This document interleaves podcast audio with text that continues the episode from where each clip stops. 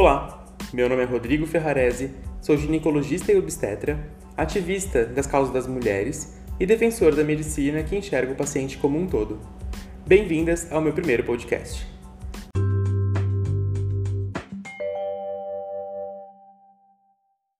O que querer em 2020?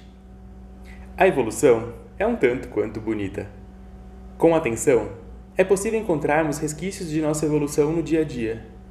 Trazemos, desde nossos primórdios, estruturas anatômicas que talvez hoje já não tenham mais função. Por exemplo, temos o cox, estrutura óssea no finzinho da coluna onde era cauda em nossos antecessores. Por mais estranho que pareça, alguns bebês nascem com a presença dessa cauda.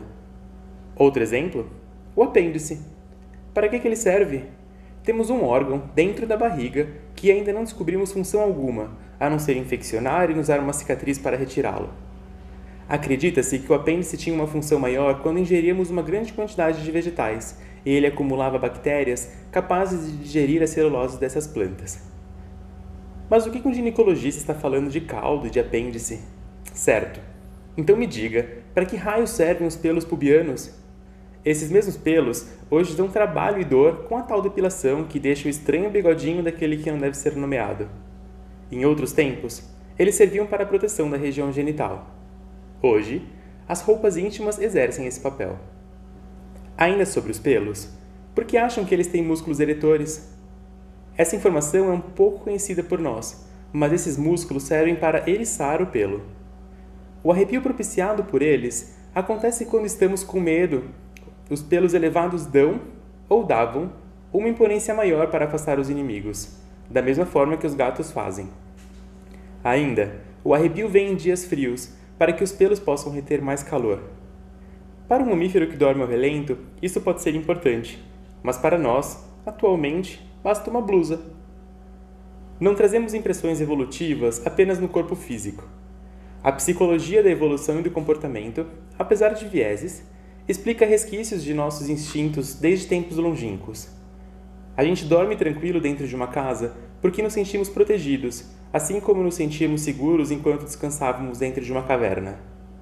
Outro exemplo fácil está nos bebês, que nascem com alguns reflexos, entre eles o palmar.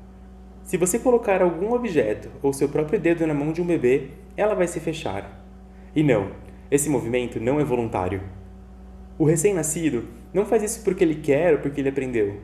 Ele faz isso porque está em nosso registro genético a importância de nos agarrarmos às nossas costas dos pais, como os macacos bebês fazem para se manter fixos ao dorso dos macacos pais.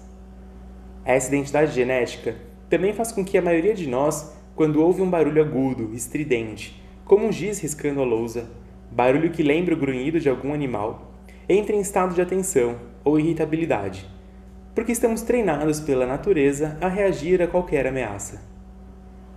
Falei isso tudo para chegar a um ponto mais além. A evolução, de alguma forma e por algum motivo, nos deu a consciência, a racionalidade. Somos animais conscientes, capazes de organizar pensamentos e de nos comunicarmos através de uma linguagem. Todos os outros animais vivem dos instintos. Nós vivemos com os instintos existe uma grande diferença nisso. Não somos os maiores animais na natureza, e muito menos somos os mais fortes. Se não fosse a permissão dessa evolução, a raça humana já não mais existiria. Teríamos visto a nossa extinção nos dentes dos felinos selvagens ou pisoteados pelos rinocerontes. Sobrevivemos graças ao desenvolvimento de nossa inteligência e de nossa capacidade de viver em sociedade. Foram anos, e bota alguns milhões de anos nisso, para pouco a pouco chegarmos onde estamos. A evolução é lenta, lenta e difícil. Lembra-se como demorou para você aprender a ler e escrever? O quanto demorou para os 18 anos chegar e você poder dirigir um carro? Quanto demorou para aprender uma profissão? Se deixar de ser criança e virar um adulto dá trabalho, imagina deixar de ser um australopiteco e virar um homo sapiens. Tudo isso leva tempo, porque exige treinamento. Vários braços de nossa árvore hereditária foram se perdendo no meio do caminho porque não conseguiram completar o treinamento da evolução. Nós seguimos firmes, à frente e avante. mas precisamos fazer jus ao posto que assumimos como cidadãos evoluídos do século XXI. Para exemplificar, deixei um último sinal que essa longa jornada deixou em nosso mapa genético: a agressividade. Esse vestígio ainda nos permeia com grande intensidade, mas temos um lado no cérebro responsável por contê-la. Porém, por vezes, a ira vence num ímpeto abrupto e transpassa esta nossa barreira, nos igualando aos homens da caverna. E não me refiro somente às cenas sanguinolentas típicas de filmes de terror que vivenciamos.